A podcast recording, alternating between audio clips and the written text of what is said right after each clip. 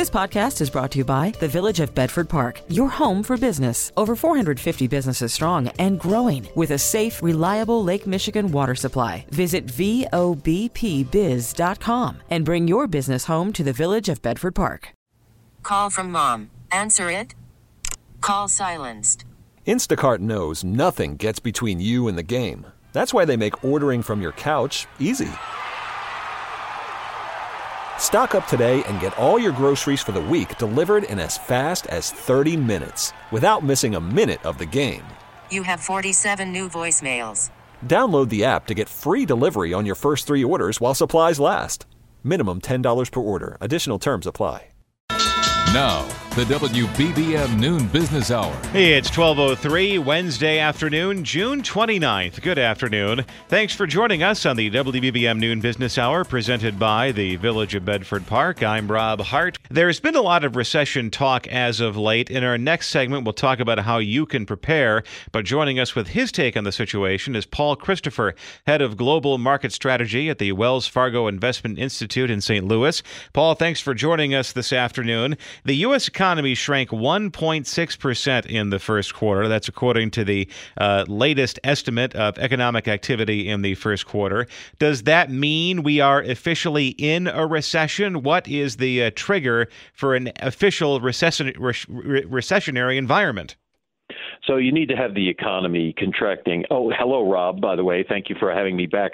You need to have the economy contract for a significant period of time technically, uh, a lot of people in the market use the six month mark but that's uh, that's completely arbitrary. It's subjective. Uh, but basically, you, if you're in a recession, you'll know it. You'll see unemployment increase. You'll see consumer sentiment crash. Uh, people stop spending. Uh, that's how you'll know that we're in a recession. We're now, not there yet. Yeah, again, there are a couple of uh, signals, you know, in in those data sets that you pointed out that uh, suggest it's already there. the consumer sentiment numbers. now, there's some partisanship weighing that down. Um, the University of Michigan number that's at a 2008 level, which a lot of economists, I'm guessing you're probably one of them, who say uh, this doesn't really uh, match up with the reality. Um, but uh, there, there are some signs that uh, spending is slowing down more or less in response to uh, inflation and also record high gas prices. Yeah, that's right. So, and, you're also absolutely right that that consumer sentiment is an important indicator. It's not the only one. There's still a lot of cash out there. The job market is still pretty strong. Housing is still pretty strong. Although in all those cases, we can see signs that things are starting to roll over into into more weakness that we think will be perceptible later in the summer and into the fall.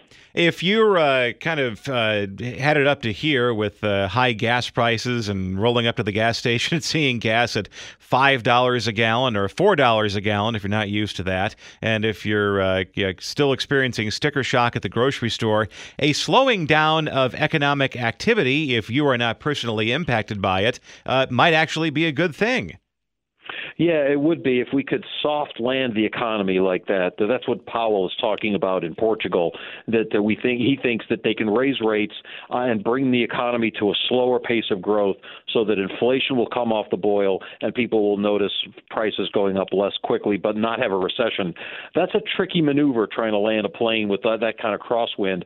Uh, we think it's more likely that a recession will will come mainly because the Fed itself is getting more aggressive every time inflation ticks a little bit higher. And at some point, that inflation is going to be sticky. Think think of things like rent; those aren't going to rent rental rates aren't going to come down anytime soon. Uh, think of medical costs; those aren't going to come down anytime soon. So the Federal Reserve can keep raising rates, but we think inflation is going to stay sticky enough that it's going to be a one-two punch. This economy is not going to be able to dodge. Paul Christopher, head of global market strategy with the Wells Fargo Investment Institute in St. Louis, Missouri. Thanks for joining us this afternoon. Coming up, if there is a recession, some tips on how to navigate the rough financial waters. The WBBM Noon Business Hour continues. As inflation soars and interest rates head higher, more and more investors expect a recession in the near future. Joining us with advice on how to deal with a potential recession is Tony Ogorek, founder of Ogorek Wealth Management based in Buffalo, New York. Tony, thanks for joining us today. The uh, economists have been uh, predicting that if a recession does occur, it's going to be a shallow one. It's not going to be the apocalyptic events that we experienced in 2008 and again again in March of 2020. But even then, even in a shallow recession, Tony, the uh, fickle, the fickle finger of fate uh, can certainly be pointed at you, and you may find yourself uh, out of a job and looking for a new one. What are some ways that you can get ready uh, if w- get ready for that recession if HR uh, calls your name? Okay, Rob. Before we start, I got a question. What is the difference between a recession and a depression. Well, isn't it always uh, the recession is when your neighbor is out of work and the depression is when you're out of work? Exactly. that is great. So I think the first thing we want to take a look at is what floats most people's boats, which is their job. And you have to look at job security. And I think sometimes people can be fooled by the low uh, unemployment numbers that we're looking at, and thinking well, there's always work. But depending on the specific industry you're in and whether they're, you know, they're, they're experiencing contractions, you are going to be looking at uh, at some layoffs. And also, we've seen a lot of people who've uh, had job offers are, are finding them uh, being rescinded. So first is, um, you know, be honest with yourself in terms of what the outlook is for, uh, you know, the job sector that you're in. Um, second, uh, I think it's important to uh, have access to credit in the event that your job is, uh, you know, is eliminated. So what does that mean? It means checking credit card limits possibly raising them or possibly paying down debt to the extent you can do that.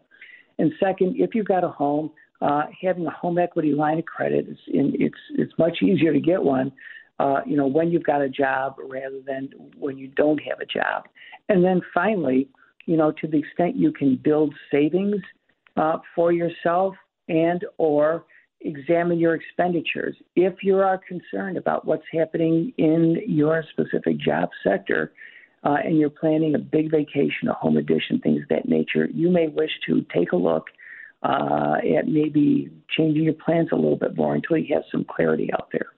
And another uh, good suggestion is uh, start networking now. I mean, not. Uh, I mean, I mean, not not like you, you know. I, was in a situation a couple of years ago when I found myself out of a job, and all of a sudden, you know, the it was it was kind of panicked networking, and I'm guessing the other people could just see the uh, desperation radiating off of me while I was talking to them, and that's probably a good mm-hmm. idea to start talking to other people right now. You may not use it, but it may come in handy down the line. I mean, Rob, that's that's really great advice, and I, and I would further uh, add that it's a whole lot easier to to get another job while you've still got a job, rather than saying I'm out of work and maybe um, through no fault of your own, your skills begin to diminish, and then someone starts to take a second look. Yeah, I don't know if I really want to, you know, hire you. So uh, I think that's good advice. Tony Ogorek, founder of Ogorek Wealth Management based in Buffalo. Thanks for joining us this afternoon. Coming up next, Snap announces the Snapchat Plus subscription plan. Information to make cash and save cash. The WBBM Noon Business Hour continues. Snap, the parent of the instant messaging app Snapchat, is announcing a monthly subscription plan with some new exclusive features. Joining us with the latest details is Shelly Palmer, the CEO of the Palmer Group and co founder of the Meta Academy based in New York, the website metaacademy.com. Shelly, thanks for joining us today. First off, where, where does Snapchat fit inside of the larger social media universe? How does it uh, stack up compared to Facebook and Twitter? Theoretically, uh, it's the youngest of the audiences um, because of the nature uh, of Snapchat. It's ephemeral, it's very graphics based. Uh, it doesn't have a gigantic user base. Uh, it's more on the order of Twitter than Facebook. It's a, it's a much smaller organization. What's interesting is they've chosen to create Snapchat Plus, and the reason is that they aren't making any money in advertising or not making enough money from advertising. So they're trying to diversify their revenue. Um, they're asking three ninety nine a month. This is going to be a grand experiment for Snapchat. Uh, will consumers pay three ninety nine to have some pre release features and some exclusive um, content? I don't know. It doesn't seem like a great value proposition for the for the most hardcore users, are they going to add four dollars a month to their life to do what? To get some early pre-release stuff and a few features that other people don't have? Maybe. Uh, it's not like they're going to change that experience very much. So the jury's going to be out on this, and we're going to see if the consumers vote with their their wallets, as they often do. This one, this one's a little baffling. It's a very unusual price point. The audience is pretty young, which is why they don't have a lot of advertising revenue. I don't know uh, you know, it, it feels a little like a desperate move. To be fair, is what it feels like. Yeah, I was going to say, uh, my my three daughters at home love uh, Snapchat, or as they call it, Snapchat, and uh, you know they they really enjoy uh, you know giving themselves llama heads or Harry Potter characters and the like. But if it was four dollars a month, uh, we'll find something else to do. I I think so. I mean, you know, uh, look, this is a company, like I said, they're roughly the size of Twitter, about 300 million daily active users worldwide. How many of them are devoted to the point where a few extra features is worth $4 a month? I, I look, uh, it's a grand experiment. I understand why they're doing it. Again, uh, and they're doing it, in, they're rolling it out in nine countries: United States, Canada, uh, United Kingdom, France, Germany, Australia, New Zealand, Saudi Arabia and the United Arab, Arab Emirates. That's that, that's where the rollout happens. And look, there, this isn't the first, right? Twitter had uh, the blue subscription offer that was an ad-free service uh, to other websites at two ninety nine a month, and then there was um, Telegram, which is another messaging service. They introduced Telegram Premium uh, earlier this month, so they're not alone. There are some companies that are trying this. I am very, very anxious to see how it plays out. Hopefully, the next earnings call or one after that, we'll get a sense of how successful this was we've often thought maybe what would Facebook be like without ads? What would you know? Uh, what would Google be like without ads? Would you pay a subscription fee for that level of utility? And the question we're all asking here is: Does Snapchat offer utility to the point where you're going to pay four dollars a month for it?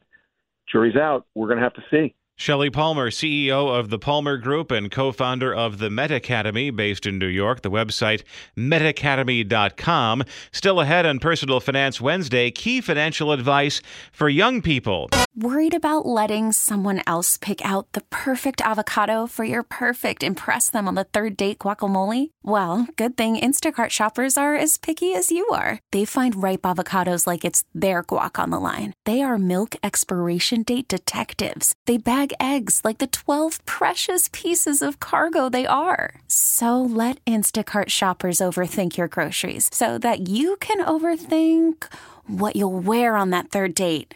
Download the Instacart app to get free delivery on your first three orders while supplies last. Minimum $10 per order, additional term supply. This is Chicago's all news station, News Radio 780 and 105.9 FM.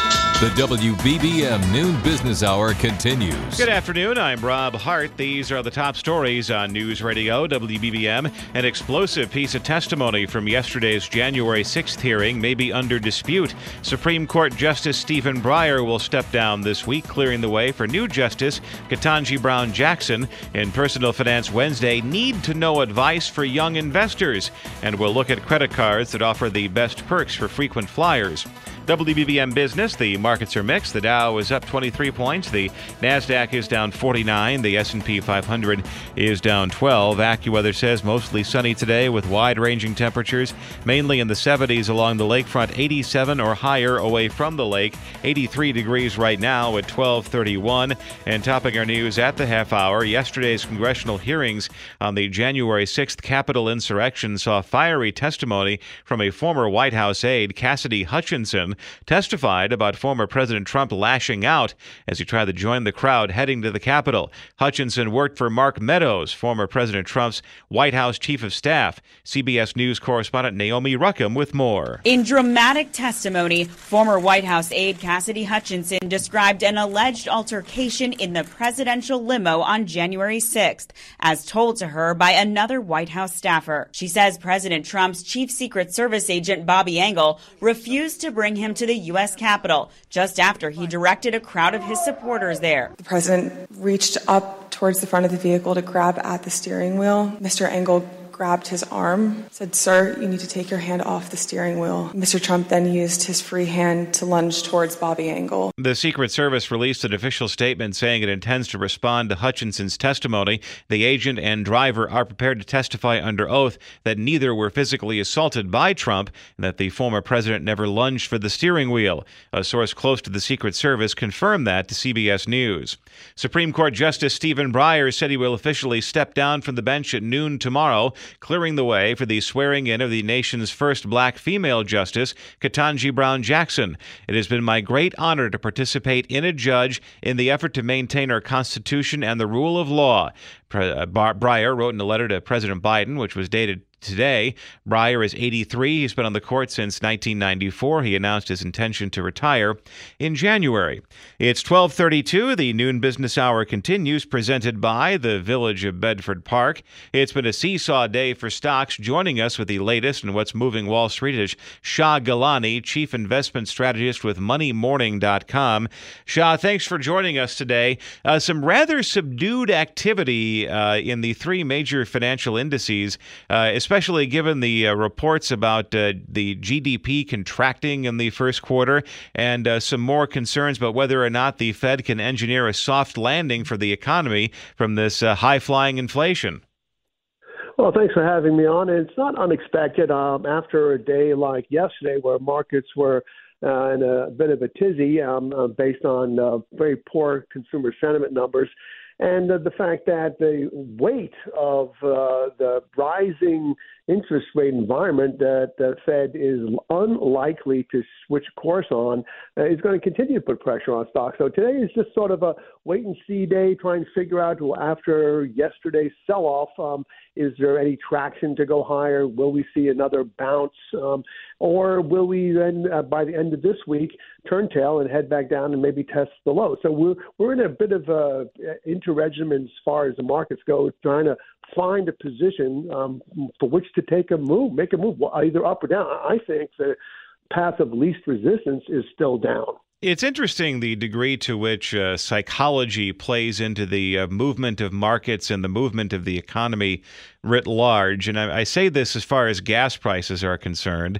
Uh, there are some indications on the gas prices futures markets that just fears of a recession and the possibility of a slowdown are leading to a, a considerable drawdown in gas prices, at least as far as gas price futures markets are concerned. So, is this a situation where just talking about a recession uh, could take some of the steam out of the economy without actually going into a recession?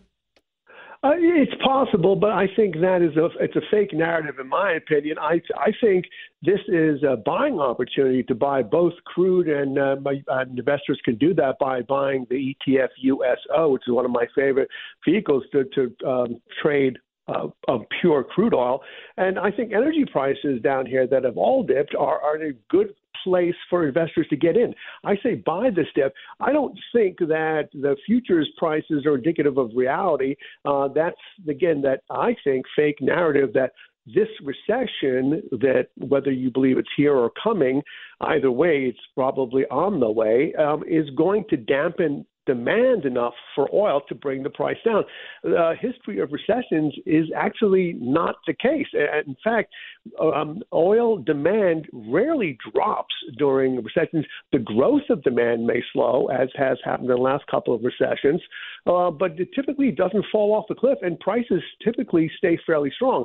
Uh, this particular recession upon us are coming, I think is going to see oil prices go higher. Uh, that we have less production, or we're not likely to increase production anytime soon.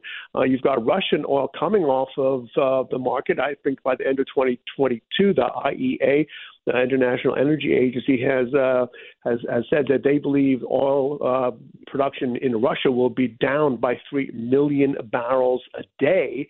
In the meantime, OPEC is only um, committed to increase production by about 645,000 barrels per day. So that offset is going to be uh, a bid, remains to be a bid under, see a bid under the price of oil. And so I think right here is a great opportunity for investors to get back into energy stocks. Shah Gilani, Chief Investment Strategist with MoneyMorning.com. Thank you for joining us this afternoon. Coming up next in Personal Finance Wednesday, important money advice for young people. Money conversation that pays a big dividend. The WBBM Noon Business Hour continues. It's Personal Finance Wednesday on the Noon Business Hour, and we're talking about the best advice you can give young people about money. Joining us to discuss the guidance that he would share with his younger self is Ed Jertson, certified financial planner and founder of the Engage Wealth Group based in Chicago. Ed, thanks for joining us today. Uh, not, this is an interesting conversation because uh, not too long ago, uh, as an alumnus of Marquette University, I took part in a panel that the Alumni Association would hold in Chicago with uh, with recent graduates who are just getting into their first jobs, working downtown uh, in the Loop for the very first time, and just some things that you can do as a recent college grad uh, to get yourself on solid financial footing and kind of avoid some common pitfalls. And one uh, was to uh, not treat the credit card like free money, and the other one was to uh, actually do some research about your uh, corporate benefits because if you do your homework, you can find some things that other people don't have. Yeah, Rob, when I was 13, when I started working, and not in back then when I thought I would become a certified financial planner, but, you know, that just comes with experience and wisdom. And, and so to your listeners out there, those who would reflect back, you know, what two of the things that you just mentioned, one of the biggest things is debt and credit card debt. You know, many kids going to school today come out with student loan debt, but that's hoping and investing in your future. Credit card debt and accumulating credit card debt is because you're you're spending more than you're making. And so that is one of the things that, you know, fortunately I've never really run into an issue with in terms of building up credit card debt, but create a spending plan, right? You save first, then you spend second, and that would be good wisdom to share amongst your listeners. What about uh, renting versus buying, uh, renting an apartment versus buying a condo? Because I know in my own experience, uh, it was rather intimidating to uh, to buy property for the very first time. Uh, but that is an appreciating asset, and even though you may be uh, put off by the down payment or the mortgage, if you can actually, if you can spend, you know, four figures on rent, you can certainly do that for a mortgage and build up some, some equity for yourself. Well, and that's a great point because you always try trying to invest in yourself, right? Whether it's your retirement plan at your work or it's through owning property rather than renting property. And that's a good point. And that's where that savings plan, that spending plan comes in, is to have that goal of accumulating a down payment because invariably you want to build equity for yourself and not on behalf of a land uh, landowner from that standpoint. And then when uh, you're starting that uh, first uh, big time job in the city uh, and you have a variety of benefits uh, from which to choose, when it comes to uh, your retirement or maybe some other benefits that can put you on solid financial footing, what should you look for as someone entering the workforce age 21, 22? The first thing to do is check in with your human resource department and or folks who have been there for a while to truly understand what benefits the company offers. But don't forget if it's your first job and your first big paycheck celebrate that. It's okay to celebrate that and spend some money. You know treat yourself. But the other side is to balance that with saving for the future. Humans as humans we're not wired to defer gratification. We want it here and now. We want to buy here and now but again, if you have that spending plan, put money away from yourself first and that's why getting good guidance within those of the company you work for would be very helpful in terms of setting down that, that groundwork uh, for future success and financial independence. We've been talking about this uh, from the standpoint of someone who just graduated from college and is entering the professional world. But you mentioned, uh, you know, your first job was when you were 13. Mine was uh, when I was 14 at a country club on the Southwest Side. Uh, if you're in high school or if you have kids who are in high school uh, working through their first jobs right now, what's some advice for them? Well, here's the key, right? So again, save save some, spend some.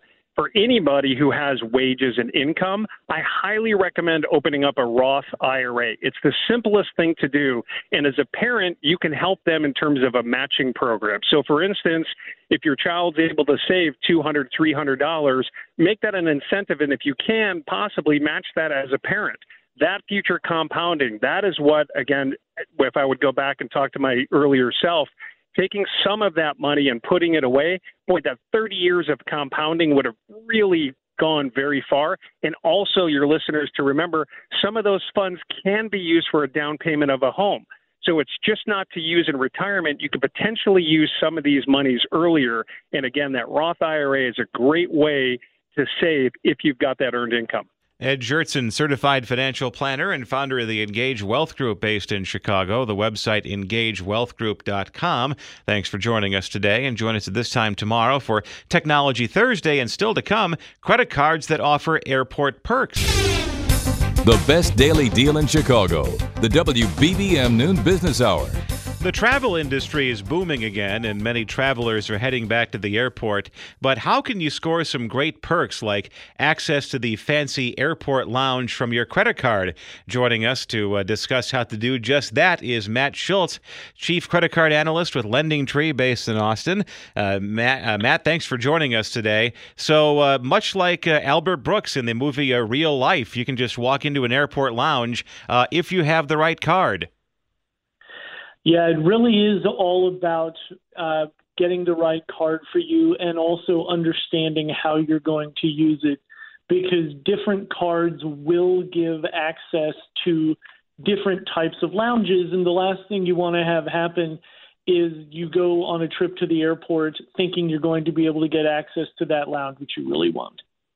Yes, nothing more humiliating than thinking you're going to go into a, a, an airport lounge and instead you're milling about a Hudson News instead with everybody else. Um, the, the, Capital One Venture Card. Let's talk about that. Uh, 1,400 airport lounges around the world are considered Capital One lounges. Um, there isn't a, there is an annual fee. It's almost $400. But how does that work if you are a card holder?